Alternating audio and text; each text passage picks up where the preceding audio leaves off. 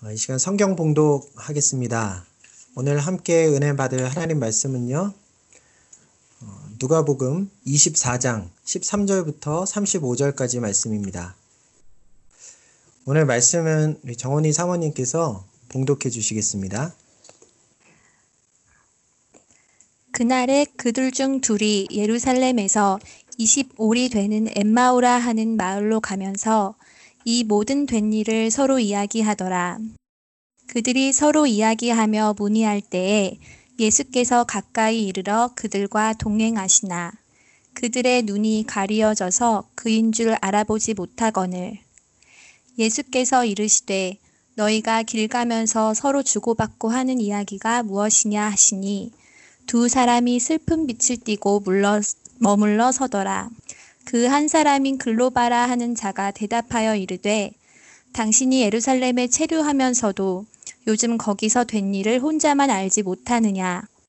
이르시되 무슨 일이냐 이르되 나사렛 예수의 일이니 그는 하나님과 모든 백성 앞에서 말과 일에 능하신 선지자이거늘 우리 대제사장들과 관리들이 사형 판결에 넘겨주어 십자가에 못 박았느니라.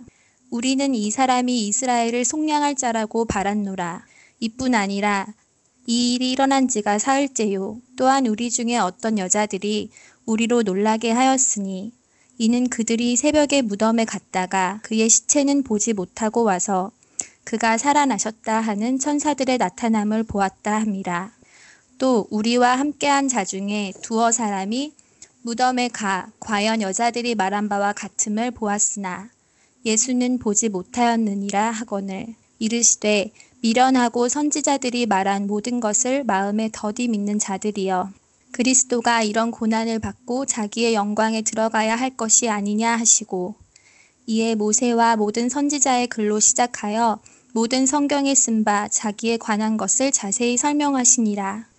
그들이 가는 마을에 가까이 감에 예수는 더 가려 하는 것 같이 하시니 그들이 강권하여 이르되 우리와 함께 유하사이다. 때가 저물어가고 날이 이미 기울었나이다 하니 이에 그들과 함께 유하러 들어가시니라.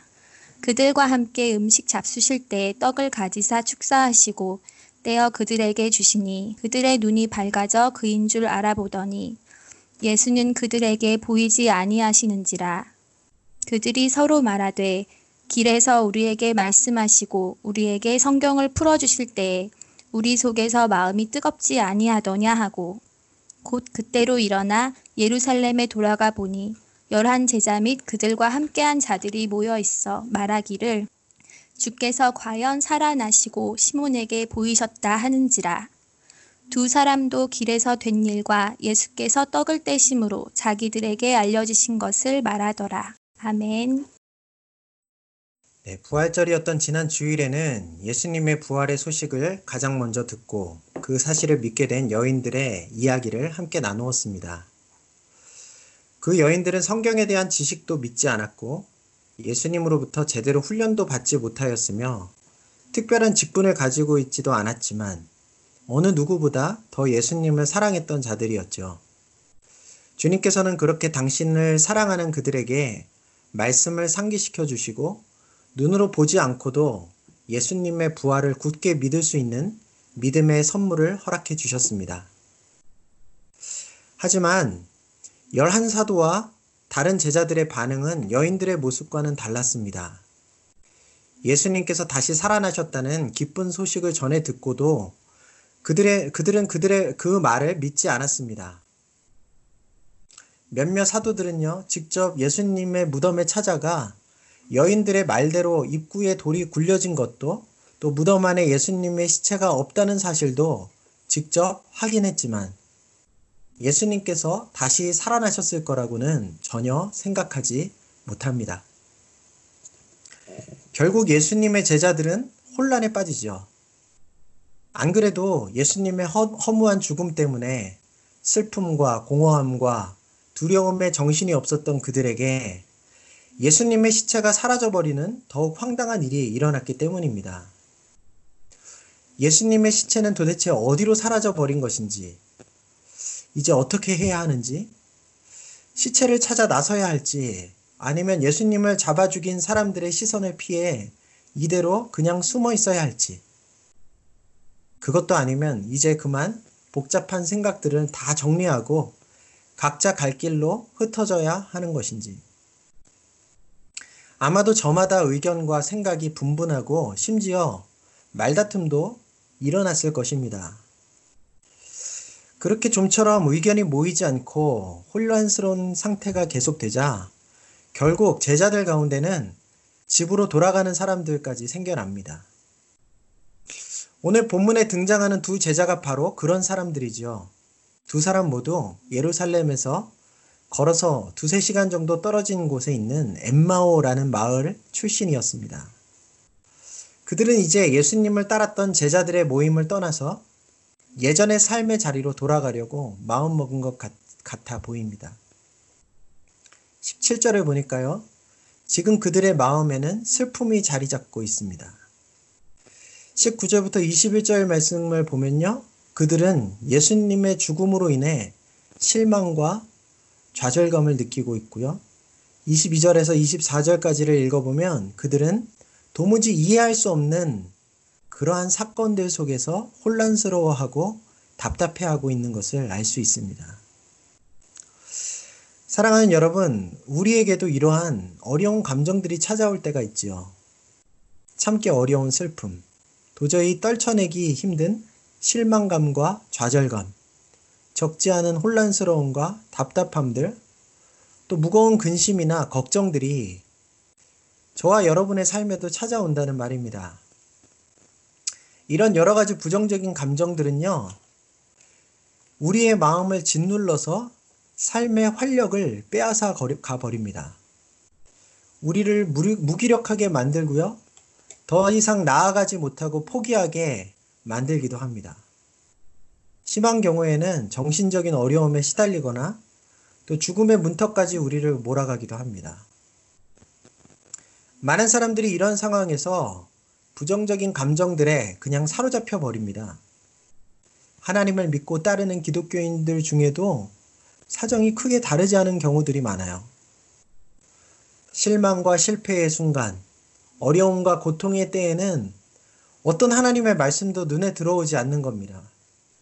도대체 주님은 뭐라고 계시는지 원망스럽기만 하죠. 지금까지 믿어왔던 모든 내용들이 다 거짓처럼 느껴지고 하나님의 존재가 의심되기 시작합니다. 믿음으로 살아가려고 노력하던 나의 삶이 어리석게 느껴지고 다시 하나님 없는 삶으로 돌아가야겠다고 마음먹게 되기도 하죠. 여러분, 왜 이런 일이 일어나는 것일까요?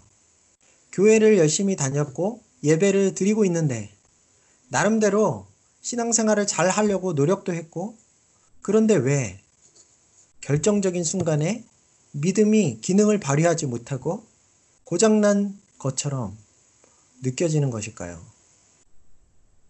오늘 우리가 읽은 본문 15절과 16절은 그 이유에 대해 우리에게 암시적으로 가르쳐 줍니다. 우리 한번 볼까요? 그들이 서로 이야기하며 문의할 때에 예수께서 가까이 이르러 그들과 동행하시나 그들의 눈이 가려져 그인 줄 알아보지 못하거늘 어, 누가는 지금 슬픔과 시르에 빠져 고향으로 돌아가고 있는 두 제자의 눈이 가리워져 있다고 말해줍니다. 여러분, 이 말이 당연히 그들의 육체적인 시력에 대한 언급은 아니겠죠. 그들에게 가리워져 있는 것은 육신의 눈이 아니라 영적인 눈이었습니다. 그들의 영적인 눈이 가리워졌기에 그들은 그들과 동행하시는 예수님을 알아보지 못하고 있는 것입니다. 그렇게 영적인 세계를 보지 못하고 우리와 곁에 우리의 곁에 계시는 주님을 보지 못하니 믿음은 제 기능을 발휘하지 못하고 순간순간 찾아오는 부정적인 감정들에 속수무책으로 당하게 되는 것이죠. 사랑하는 여러분, 주님은요, 언제나 우리의 삶에 가까이 계십니다. 그분은 우리의 한 걸음 한 걸음을 인도하시고 주관하세요. 내 삶이 수월하고 행복하게 잘 진행될 때만이 아니라 시련이 찾아오고 예기치 못한 상황들이 펼쳐질 때에도 뼈저린 실패와 아픔을 경험하고 있을 때에도 주님은 여전히 우리와 함께 계시며 능력의 손으로 우리를 붙들고 계십니다. 그러나 우리의 영적인 눈이 가리워져 있으면 그러한 주님의 존재와 섬세한 그분의 손길을 발견할 수가 없어요. 그런 상태로는 아무리 상황을 객관적으로 바라보고 또 합리적으로 판단하고 대처하고 이해하려고 해도 내게 주어진 상황의 실체를 제대로 알 수가 없는 것입니다. 예수님의 제자들은요, 지난 3년간 예수님과 동고동락했어요. 그분의 일거수 일투족을 지켜보았습니다. 그들은 지난 며칠간 예수님께 일어난 일들에 관한 정보도 빠짐없이 가지고 있었습니다. 예수님께서 어떻게 권력자들의 손에 잡히셨는지, 왜 십자가형을 받으셨는지, 어떻게 고난당하시고 운명하셨는지에 대한 정보 말입니다. 그들 중 몇몇은 빈무덤도 직접 보았고요. 예수님의 시체가 사라지고 세마포 천만 덩그라니 놓여 있는 그 무덤 안의 현장도 확인했습니다. 심지어 지금 엠마오로 가고 있는 두 제자는 그들 곁에 찾아오신 예수님의 모습을 바라보고도 있습니다. 하지만 그들은 자신들의 주변에서 일어난 일련의 사건들의 실체를 하나도 제대로 보지 못하고 있습니다. 지난 3년간 자신들의 인생을 걸며 따랐던 스승이 어떤 분이신지, 어떠한 능력을 가지고 계신지, 무슨 계획을 가지고 어떤 일들을 하시고자 하셨는지, 지금껏 그분에게 들었던 말씀들은 도대체 무슨 뜻인지, 예수님의 죽음의 의미는 무엇이고, 왜 하나님의 아들이 그렇게 힘없는 모습으로 죽으셔야만 했는지, 또 그들의 눈으로 보고 있는 빈 무덤은 무엇을 의미하는지, 이제 나는 무엇을 해야 하는지, 지금 나에게 찾아와 대화를 건네는 이 사람은 누구인지,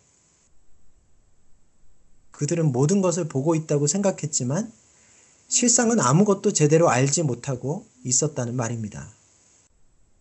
여러분, 그처럼 영적인 눈이 열리지 못하면요, 아무것도 제대로 알 수가 없는 거예요. 아무리 정보가 넘쳐나도 많은 지식을 소유했어도 심지어 내가 직접 경험했어도 그 모든 것의 진정한 의미가 무엇인지 올바른 해석과 올바른 반응이 무엇인지 알 수 없다는 것입니다. 마치 눈뜬 장님과도 같아지는 것이죠. 그런 상태로는 결코 참된 인생의 의미를 깨닫고 시대를 바르게 분별하며 살아갈 수가 없습니다. 누가는요, 부활의 사건을 기록하면서 지금 엠마오로 내려가는 눈뜬 장님과 같은 예수님의 두 제자의 모습 속에서 예수님을 따르는 오늘 우리의 모습도 스스로 돌아보도록 촉구하고 있는 것입니다. 여러분, 그처럼 제자들의 영적인 눈을 가리고 있는 것이 무엇이었나요? 무엇이 그들의 눈을 가려서 눈뜬 장님처럼 행동하도록 만들었냐는 말입니다. 크게 두 가지로 생각해 보고 싶은데요. 먼저는 그들이 가지고 있었던 인간적인 생각들입니다. 19절부터 21절에 기록된 두 제자의 말을 한번 어, 들어보겠습니다. 이르되 나사렛 예수의 일이니 그는 하나님과 모든 백성 앞에서 말과 일에 능하신 선지자이었거늘 우리 대제사장들과 관리들이 사형 판결에 넘겨주어 십자가에 못 박았느니라. 우리는 이 사람이 이스라엘을 속량할 자라고 바랐노라. 그들은 예수님께서 하나님과 백성들 앞에 말과 일에 능하셨던 선지자시라고 생각했고요. 그분이 이스라엘을 정치적으로 구원해 주시기를 바라고 있었습니다. 그런데 그 예수님께 힘 있는 자들이, 어, 그 예수님께서 힘 있는 자들의 모함에 의해 애석하게도 그만 십자가 위에서 죽임을 당하신 것이라고 상황을 이해하고 있었어요. 이것이 바로 예수님을 향한 그들의 인간적인 생각이었습니다. 이스라엘을 해방시킬 구원자요, 왕이 되셔야 하는 능력 있는 선지자의 안타까운 죽음과 그로 인한 모든 계획의 대실패. 이것이 예수님과 예수님의 십자가에 대한 그들의 인간적인 해석이었습니다. 아마도 이 두 사람의 생각은 당시 예수님의 제자들 대부분이 가졌던 생각과 비슷했을 것입니다. 이 같은 인간적인 기대와 지극히 인간적인 관점, 어, 그것이 제자들의 영적인 눈을 가리고 말았던 것이에요. 인간적인 목표와 기대 때문에 정말 하나님께서 행하시고자 하는 그 일이 이루어져 가고 있는데도 슬퍼하고 실망하고 낙심하는 반응을 보이고 있는 것입니다. 사랑하는 여러분, 우리가 신앙생활을 할 때에도 하나님의 생각이 아닌 내 주관적인 욕심이나 인간적인 생각에 사로잡혀 그렇게 신앙생활 할 때가 많아요. 입으로는 주님을 위해 살아간다고 하면서 주님의 뜻이 이루어지기를 원한다고 기도하면서도 실제로는 그 이면에 숨겨 있는 나의 인간적인 목표와 바램을 이루기 위해 신앙을 이용하는 사람들이 생각보다 많습니다. 지극히 세상적인 관점만으로 나에게 주어진 상황을 해석하고 반응하는 경우가 너무나도 많습니다. 열심히 신앙생활에서 원하는 대학에 들어가고 또 좋은 직장에 취업하고 자녀가 잘 되고 세상적으로 성공하기를 바랬는데 그런 목표와 계획들이 틀어지고 실패를 경험하게 될 때 원망하고 불평하고 낙심하는 모습, 슬퍼하는 모습. 그러한 것들이 우리의 신앙생활을 이끌어가고 있을 때 우리의 영적인 눈은 가리워지는 것이라는 말입니다. 내 생각에만 사로잡혀 있으니 보다 큰 하나님의 계획은 볼 수가 없는 것이죠. 여전히 신실하게 일하시는 주님의 능력의 손길을 발견할 수 없는 것입니다. 결국은 예수님을 믿는다고 하면서도 그저 자신의 힘을 의지하며 살아가는 삶으로 또 세상적인 방법들에 의지하며 세상 속의 갈 길을 알지 못하고 방황하는 그러한 모습으로 전락하고 마는 것이죠. 또 하나 우리의 영적인 눈을 가리는 것은 바로 말씀에 대한 무지와 불신입니다. 25절과 26절 말씀을 한번 볼까요? 이르시되 미련하고 선지자들이 말한 모든 것을 마음에 더디 믿는 자들이여 그리스도가 이런 고난을 받고 자기의 영광에 들어가야 할 것이 아니냐 하시고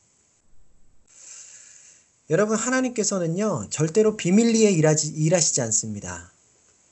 하나님 언제나 성경 말씀을 통해 또 꿈과 환상을 통해 성령님의 감동을 통해 또 사랑하는 하나님의 사람들을 통해 당신께서 하시는 일들을 알려주세요. 오늘 예수님의 고난과 또 죽으심, 부활의 그 놀라운 일들도 이미 하나님께서는 구약 성경 전반에 예고하셨고 알려주셨습니다.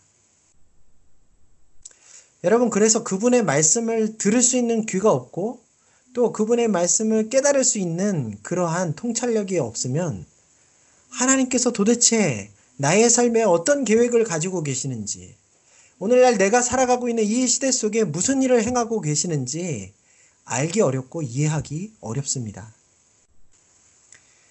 하나님의 말씀의 의미를 알았다고 해도 그 말씀에 믿음으로 순종하고 받아들이지 않으면 내 기대가 어긋나고 원치 않는 일이 발생하는 그러한 신앙의 결정적인 위기의 순간에 결국은 흔들리고 무너져 버리게 되고 마는 거예요. 세상 속에서 계속해서 믿음의 길을 걸어갈 수 없게 된다는 말입니다. 당연히 주님께서 주시는 위로와 기쁨과 평강도 누릴 수 없고요. 고난을 통해 영광에 이르게 하시는 하나님의 놀라운 뜻과 계획에 동참하여 인내할 수 있는 믿음의 능력을 발휘할 수도 없습니다. 인간적인 생각들과 말씀에 대한 무지, 불신앙, 그러한 것들이 많은 신앙인들의 눈을 가리고 있고 하나님께서 다스리시는 인생 속에 믿음으로 반응하지 못하도록 지금도 계속해서 우리의 발목을 잡고 있는 것이죠. 하지만 여러분, 우리에게는 희망이 있습니다. 주님은 결코 우리가 영적인 맹인의 상태에 머무르도록 내버려 두시지 않습니다. 영적인 눈이 가려져서 실망감을 안고 집으로 돌아가고 있는 제자들에게 부활의 주님께서 다시 찾아오셨죠. 15절을 보면 죽음을 이기고 살아나신 예수님께서는요, 두 제자에게 그들도 알지 못하는 순간 조용히 그러나 아주 가까이 다가오셨습니다. 그리고 그들의 슬픔과 근심의 걸음에 동행하시며 그들이 나누는 대화에 참여하세요. 그리고 그들에게 너희가 길 가면서 서로 주고받는 이야기가 무엇이냐? 하고 물으십니다. 여러분, 주님은 여전히 인간적인 생각에 사로잡혀 있고 주님을 말, 주님의 말씀을 알지도 또 믿지도 못하는 우리의 삶에 가까이 찾아오세요. 그래서 우리의 탄식과 신음 소리를 들으시는 분이십니다. 그분은 언제나 우리에게 말씀을 건네시며 우리 한 사람 한 사람과 대화하기를 이 세상 그 어떤 것보다도 원하시는 분이세요. 그분은 우리에게 당신의 뜻과 계획을 말씀해 주시기 원하십니다. 상황이 잘못되어 가는 것이 아니라고. 모든 것이 하나님의 뜻대로 여전히 되어져 가고 있다고. 그러니 주님을 믿고 염려와 두려움과 낙심의 자리에서 그만 일어나라고 흔들림 없이 나를 바라보라고 주님은 그렇게 말씀하십니다. 여러분 창조 이래 하나님께서는요. 범죄하여 하나님의 임재를 잃어버리고 영적인 눈이 가리워진 사람들에게 늘 그렇게 찾아와 손 내미셨습니다. 역사 가운데 낙심하고 좌절하고 고통받는 사람들을 하나님께서는 늘 찾아오셨고 그들의 탄식과 신음을 들으셨습니다. 그들에게 말을 건네시고 그들과 대화를 요청하셨어요. 여러분, 아브라함의 여종 하갈이 아직도 어린 아들과 함께 집에서 쫓겨나 광야에서 방황하며 죽어갈 때에도 주님께서는 그들을 찾아오셨습니다. 이스라엘의 백성이 애굽 땅에서 종살이하며 고통당하고 공고할 때에도 하나님께서는 그들의 신음과 탄식을 들으셨습니다. 위대한 지도자 모세의 뒤를 이어 이스라엘 백성들을 이끌어야 할 여호수아가 그 무거운 책임감과 부담감에 두려워하고 위축되어 있을 때에도 하나님께서는 그에게 찾아오셔서 말씀하시며 그의 마음을 강하고 담대하게 해주셨습니다. 곱비 풀린 말처럼 하나님의 말씀에 제대로 따르지 않고 제멋대로 살다가 소금, 속임수에 빠져 그만 비참한 상황에 놓이게 된 삼손. 그가 절규하며 블레셋의 감옥 속에 비참한 모습으로 하나님께 마지막 도움을 구하는 그때에도 하나님께서는 여지없이 그를 찾아와 주셨고 그의 기도에 응답해 주셨어요. 기도원이 미디안의 침략 속에서 숨죽이고 두려워하며 탄식하고 있을 때에도 다윗이 입에 담긴 어려운 죄를 짓고 그에 대한 형벌로 자식을 잃고 눈물 짓고 있을 때에도 이스라엘이 나라를 잃고 포로로 끌려가 온갖 조롱과 수치를 당하고 있을 때에도 하나님께서는 당신의 백성들을 향하여 발걸음을 옮기셨습니다. 그들의 신음을 들으셨고 때로는 직접, 때로는 천사들을 통해, 때로는 선지자들을 통해 그들에게 말씀하시고 그들과 대화하셨습니다. 그들의 모든 두려움과 슬픔과 고통에서 그들을 건져주시고 하나님을 의지하는 믿음의 인물들로 세워주셨어요. 예수님께서도 처음 공생애를 시작하시며 생활의 어려움과 반복되는 죄책감, 죄책감 속에 주저앉아 있던 사람들을 부르셨고요. 그들을 제자로 삼아 주셨습니다. 그들과 함께 기꺼이 시간을 보내 주셨고 그들에게 수많은 이야기들을 들려주시며 그들의 대화에 귀를 기울이셨습니다. 제자들이 가진 수많은 질문들을 주님께 가져와 던질 때마다 주님께서는 마다하지 않으시고 친절하게 대답해 주셨고 그들 가운데 어, 세워져 있는 하나님의 그 비밀한 계획들에 대하여 하나하나 드러내 주셨습니다. 오늘 본문에서도 연약하고 완고하여 각자 제 갈 길로 떠나가고 있는 제자들에게 주님께서는 다시 한번 가까이 다가와 주시고 만나 주시는 거죠. 여러분, 그 주님이 바로 우리의 소망입니다. 시르에 빠져 엠마오로 내려가는 두 제자들에게 찾아오신 부활의 주님께서는 오늘도 염려와 불안과 두려움과 절망에 빠진 우리들에게 찾아와 주세요. 우리에게 말씀하시고 대화를 요청해 주십니다. 오늘 예배 가운데서도 다시 한번 우리를 찾아오시는 그 부활의 주님을 만나게 되실 수 있기를 간절히 바랍니다. 두 제자에게 찾아와 대화를 시작하신 주님께서는 그들에게 성경을 풀어주시며 하나님의 관점으로 그들에게 일어난 일들을 바라보실 수 있도록, 바라볼 수 있도록 도와주십니다. 우리 26절과 27절 말씀을 한번 보겠습니다. 그리스도가 이런 고난을 받고 자기의 영광에 들어가야 할 것이 아니냐 하시고 이제 모세와 모든 선지자들의 글로 시작하여 모든 성경에 쓴 바 자기에 관한 것을 자세히 설명하시니라. 주님께서는 진정으로 그리스도가 가야 하는 길이 고난을 통해 영광에 들어가는 길임을 성경을 풀어서 설명해 주셨습니다. 자신의 죽음과 부활이 하나님께서 미리 예고하신 것이며 그 말씀대로 지금 한치의 오차도 없이 진행되고 있다는 것을 제자들에게 가르쳐 주셨습니다. 예수님께서는요, 모세의 모세 오경과 선지자들의 글 그리고 그리고 수많은 시편에 기록된 메시아 예언들을 하나하나 집어내어 풀어 주셨던 것 같아요. 여러분 그 책들은 예수님의 제자들 모두가 전에도 수없이 읽고 배웠던 내용들이었습니다. 그럼에도 불구하고 그들은 그 말씀의 진정한 의미를 깨닫지 못하고 자신들의 살, 삶에 적용해내지 못하고 있었어요.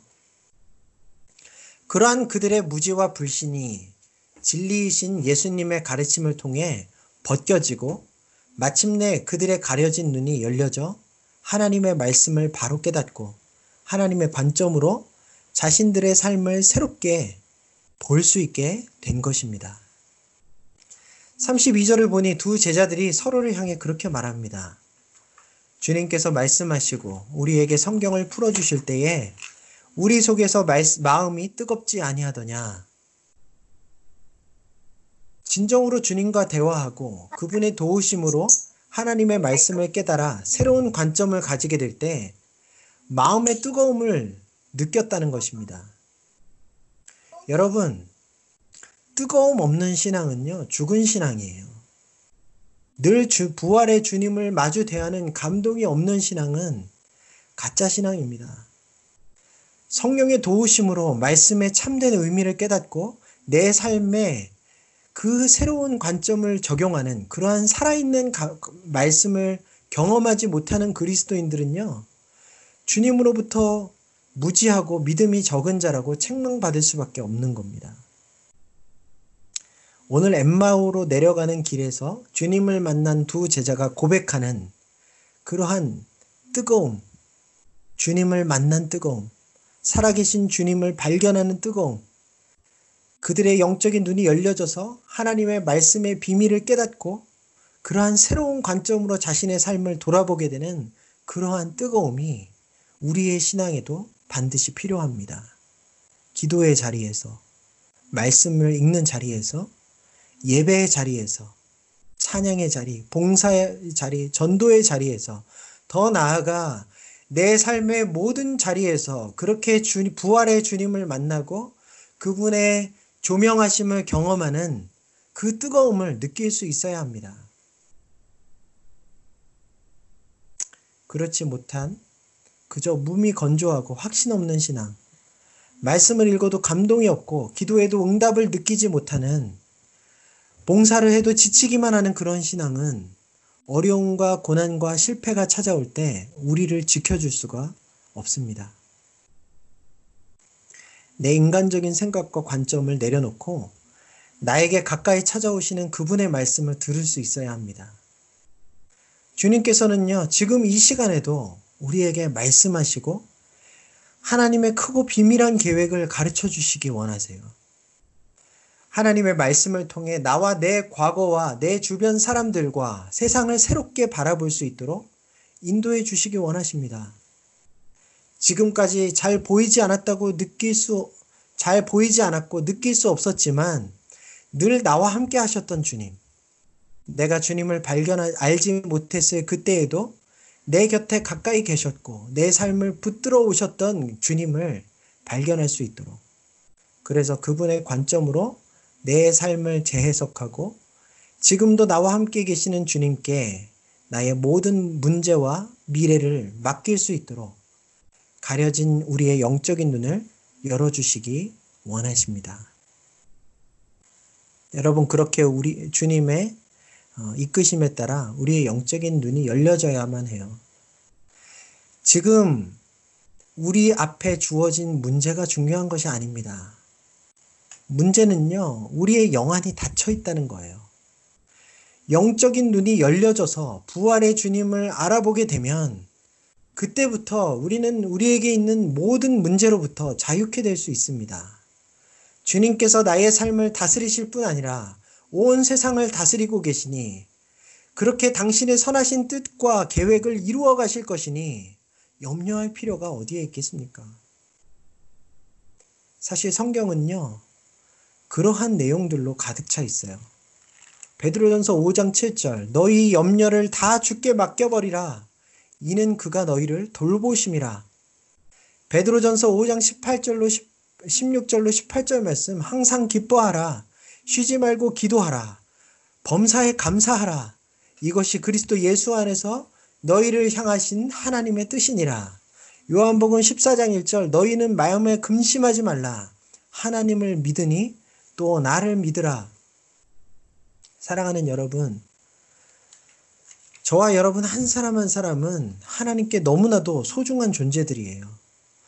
우리의 삶에 일어나는 모든 일들은 그 어떤 것도 우연이 아닙니다. 하나님의 자녀들이 살아가는 그러한 우리의 삶에는 그분의 선하신 뜻에 필요, 따른 필연만이 존재할 뿐입니다. 코로나 바이러스도 우리의 건강의 문제도 또 진로와 관계의 어려움들도 또 경제적인 문제들도 그 어떤 것 하나 전능하신 우리 하나님의 손길을 벗어나 있는 것은 없습니다. 주님께서는 말씀하시죠. 참새 두 마리가 한 아사리온에 팔리지 않느냐. 그러나 그렇게 싼 값에 팔리는 참새들도 너희 아버지께서 허락하지 아니하시면 한 마리도 땅에 떨어지지 아니하리라고, 아니하리라고 말입니다. 오늘 있다가 내일 아궁에, 아궁이에 던져지는 이름 없는 들풀도 하나님께서 이처럼 입히시거늘 하물며 너희일까 보냐 믿음이 적은 자들아. 저는 요즘 매일 집 앞 공원에 산책을 나갈 때마다 천지 만물을 돌보시는 하나님의 섬세한 손길을 느끼고 있습니다. 여러분, 밖에 나가 보면요. 언제 봄이 왔는지 나무들마다 저마다 싹을 힘차게 틔우고 있고요. 아름다운 꽃들이 만발해 있습니다. 우리는 모두 어려움의 상황 속에서 고민에 빠지고 나의 문제를 어떻게 해결해 나가야 할지 고민하며 움츠러들고 있지만 주님께서는 여전히 나무에 싹을 틔우셨고 아름다운 꽃들을 피우셨고 새들을 먹이고 계셨던 거예요. 그런 주님께서 자신의 형상을 닮은 사랑하는 저와 여러분들을 어찌 외면하고 계시겠습니까?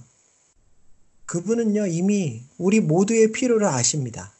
우리가 나아가야 할 길을 보고 계십니다. 그리고는 당신의 방법으로 섬세하게 그 필요들을 채워주시고 신실하게 우리를 이끌어 가고 계신 거예요. 사랑하는 여러분, 영적인 눈이 열려져서 그 주님을 바라보게 되시기를 바랍니다. 그렇게 될 때 우리의 일상은 새롭게 변하게 될 것입니다. 우리의 인생의 태도와 방향과 목적이 변화될 거예요. 더 이상 불안감에 아등바등하거나 미래에 일어날 불안한 일들로 인해 염려하지 않게 될 것입니다. 날마다 주어지는 그분의 말씀 안에서 안식을 누릴 수 있게 되는 새로운 신앙의 자리로 우리는 나아갈 수 있게 될 것입니다. 오늘 예수님을 만나 영적인 눈이 열려져서 부활의 주님을 만나고 말씀의 뜨거움을 체험한 그들은요, 이제 슬픔과 근심과 절망감을 떨치고 일어나게 됩니다. 그들이 예수님과 함께 자신의 집으로 들어간 때가 이미 해가 질 무렵이라고 되어 있는, 있으니 예수님과 떡을 떼며 식사하고 난 그 이후에는 이미 밤이 깊어가고 있을 시간이었겠죠. 그럼에도 불구하고 두 제자들은 더 이상 자신의 집에 머물러 있을 수가 없었습니다. 그들은요, 한밤중에 엠마오를 떠나 다시 예루살렘으로 향합니다. 지금 내 삶을 주님의 관점으로 말씀에 입각해서 바라보고 나니 이제 앞으로 무엇을 해야 할지가 선명해진 것이죠. 바로 자신들이 만난 부활의 주님을 제자들에게 또 사람들에게 담대하게 전해야 하는 것입니다. 주님을 만난 그들의 마음은 이제 기쁨과 기대감으로 또 사명감으로 다시 충만해졌습니다. 여러분 이것이 바로 살아있는 신앙이고요. 영적인 눈이 열려진 그리스도인들의 삶의 모습입니다. 어떠한 상황 속에서도 낙심하지 않고 담대하게 주님을 따르는 모습 말입니다. 사도 바울이 말하죠. 우리는 여러 가지로 환란을 당해도 곤경에 빠지지 않습니다. 난처한 일을 당해도 절망감에 절망감에 빠지지 않습니다. 심각한 박해를 당해도 버림받았다고 느끼지 않으며 거꾸러뜨림을 당해도 절망하지 않습니다. 우리는 언제나 예수의 죽임 당하심을 우리 몸에 짊어지고 살아가고 있습니다. 하지만 동시에 예수님의 생명이 우리 몸에 나타남을 우리는 느끼고 있습니다. 사랑하는 여러분, 주님 안에 있으면 됩니다. 주님의 말씀을 듣고 있으면 아무 문제가 없습니다. 아무리 답답한 상황 속에서도요, 지금 내 곁에 주님께서 함께 계시고 능력의 손으로 저와 어, 여러분들을 붙잡고 계신다는 상황을 확인할 수 있으면 괜찮습니다. 주님께서는요, 우리의 믿음의 여정 가운데 늘 함께 하시고 지치지 않는 활력을 공급해 주실 것입니다. 우리 자신이 그렇게 살아나고 우리 주변의 다른 사람들을 살려내는 하나님의 도구로 그분께서 영적인 눈이 열려지는 우리를 사용해 주실 것입니다. 오늘 이 예배 가운데 저와 여러분들의 영적인 눈이 열려질 수 있기를 다시 한번 소망합니다. 성령님께서 찾아오셔서 우리의 눈을 덮고 있는 모든 베일을 벗겨주시기를 바랍니다. 그래서 율법주의적인 신앙에 사로잡혀 있는 우리를 자유케 하여 주시고 하나님의 음성을 날마다 들으며 그분과 살아있는 실질적인 교제를 나누는 그러한 자리로 우리를 이끌어 주시기를 원합니다. 오 주님, 은혜를 베풀어 주시옵소서. 주님, 우리의 눈을 밝혀 주시옵소서. 엠마오로 내려간 그 시리에 찬 제자들의 발걸음 속에 찾아오셔서 그들의 마음을 뜨겁게 해주시고 우리 그들의 영안을 열어 다시 한번 기대감과 소망감으로 활력 있게 일어나게 해 주셨던 그 부활의 주님 지금도 우리 뉴캐슬 드림의 교회 형제 자매들을 찾아와 만나 주시옵소서. 여러분 이 시간 우리가 함께 그렇게 기도했으면 좋겠어요. 말씀 가지고 한번 기도하겠는데요. 주님, 우리의 영안을 열어 주십시오. 우리의 자기중심적인 인간적인 생각들로 가득 차 있고 하나님의 말씀을 깨닫지도 못하고 신뢰하지도 못하는 우리의 모습들을 불쌍히 여겨 주시옵소서. 주님 이 시간 성령께서 찾아오셔서 우리의 눈에 가려진 것들을 다 벗겨주시고 우리의 영적인 눈을 열어주시기를 원합니다. 과거에도 또 지금도 앞으로도 변함없이 내 곁에 찾아오셔서 말씀하시는 그분을 바라보고 그분의 음성을 듣고 새로운 하나님의 관점으로 나의 삶을 해석해낼 수 있도록 또 그렇게 시리에 찬 우리 주변의 사람들을 일으켜 세울 수 있는 주님의 도구로 쓰임받을 수 있도록 우리 이 시간에 주님의 도우심을 구하며 부활의 주님을 바라보시며 기도할 수 있으면 좋겠습니다. 우리 말씀 가지고 한번 기도하시겠습니다. 좋으신 주님, 오늘 이 주일 예배 우리 가운데 하나님의 말씀 듣게 하여 주시고 또 그 말씀을 통하여 우리를 돌아보며 하나님의 마음을 깨닫게 하여 주시니 참으로 감사합니다. 아버지, 주님께서는 부활하셨고 지금도 살아서 우리의 삶에 동행하고 계시는데 엠마오로 내려가는 시리에 찬 제자들처럼 우리도 우리의 기대를 벗어나는 상황들 속에 좌절하고 낙심하고 슬퍼하며 주님을 원망하는 그러한 모습, 모습을 보였음을 주님 앞에 고백하여 드립니다. 하나님 아버지, 그렇게 인간적인 생각들로 가득 차 있고, 하나님의 말씀을 신뢰하고 깨닫지 못하는 하나님 그러한 우리의 연약함과 무지함을 주님 용서하여 주시옵소서. 주님, 주님께서는 전 인류의 역사 속에 늘 그래 하셨듯이 또 오늘 부활을 하셔 시리에 찬 제자들에게 다시 한번 찾아와 주셨듯이 오늘날 믿음이 연약하고 주님을 보지 못하는 우리의 삶 속에도 다가오시고 말씀을 건네시고 우리의 영안을 열어주셔서 하나님의 원대한 관점을 바라볼 수 있도록 은혜 베풀어 주시는 줄을 믿습니다. 오 주님, 우리에게 찾아와 우리에게 손 내미시며 우리의 영적인 어두움 가운데서 우리를 밝혀 보게 하여 주시기를 원합니다. 주님을 발견해낼 수 있기를 원합니다. 이해가 가지 않고 아버지 우리의 마음을 어렵게 하는 모든 상황들 속에서 주님을 발견할 수 있도록 주님의 그 선하신 손길을 기억하고 또한 하나님 전능하신 주님께서 신실하게 자신의 뜻과 계획을 하나하나 이루어져 가고 있음을 아버지 우리가 믿음으로 깨닫고 붙잡고 그 안에 기뻐하고 감사하며 안식할 수 있는 저희들 될 수 있도록 은혜 베풀어 주시옵소서. 하나님 당신의 자녀들인 우리의 삶이 주님의 손에 잡혀 있음을 하나 이 시간에 고백하여 드립니다. 주님, 우리의 모든 필요를 아시고 그 모든 것들을 신실하게 공급하여 주시며 우리의 미래를 하나님의 나라를 위한 미래로 이끌어 주실 그분, 그분을 우리가 고백하여 드립니다. 하나님, 그분을 의지하며 살아가는 하나님 그러한 인생들이 되기를 소원하오니, 오 주님, 날마다 우리 가운데 찾아오셔서 어두워진 우리의 눈을 열어주시고 어두워진 우리의 귀를 열어주시옵소서. 말씀을 깨닫는 은혜가 있게 하여 주시옵소서. 다시금 주님과의 깊은 교제의 자리에서 뜨거움을 맛보는 신앙이 회복되어질 수 있도록 오 주님 우리 뉴캐슬 드림의 교회 형제자매들 한 사람 한 사람 주님께서 만나 주시고 붙잡아 주시옵소서. 모든 것 감사드리며 우리 주 예수 그리스도의 이름으로 기도합니다. 아멘.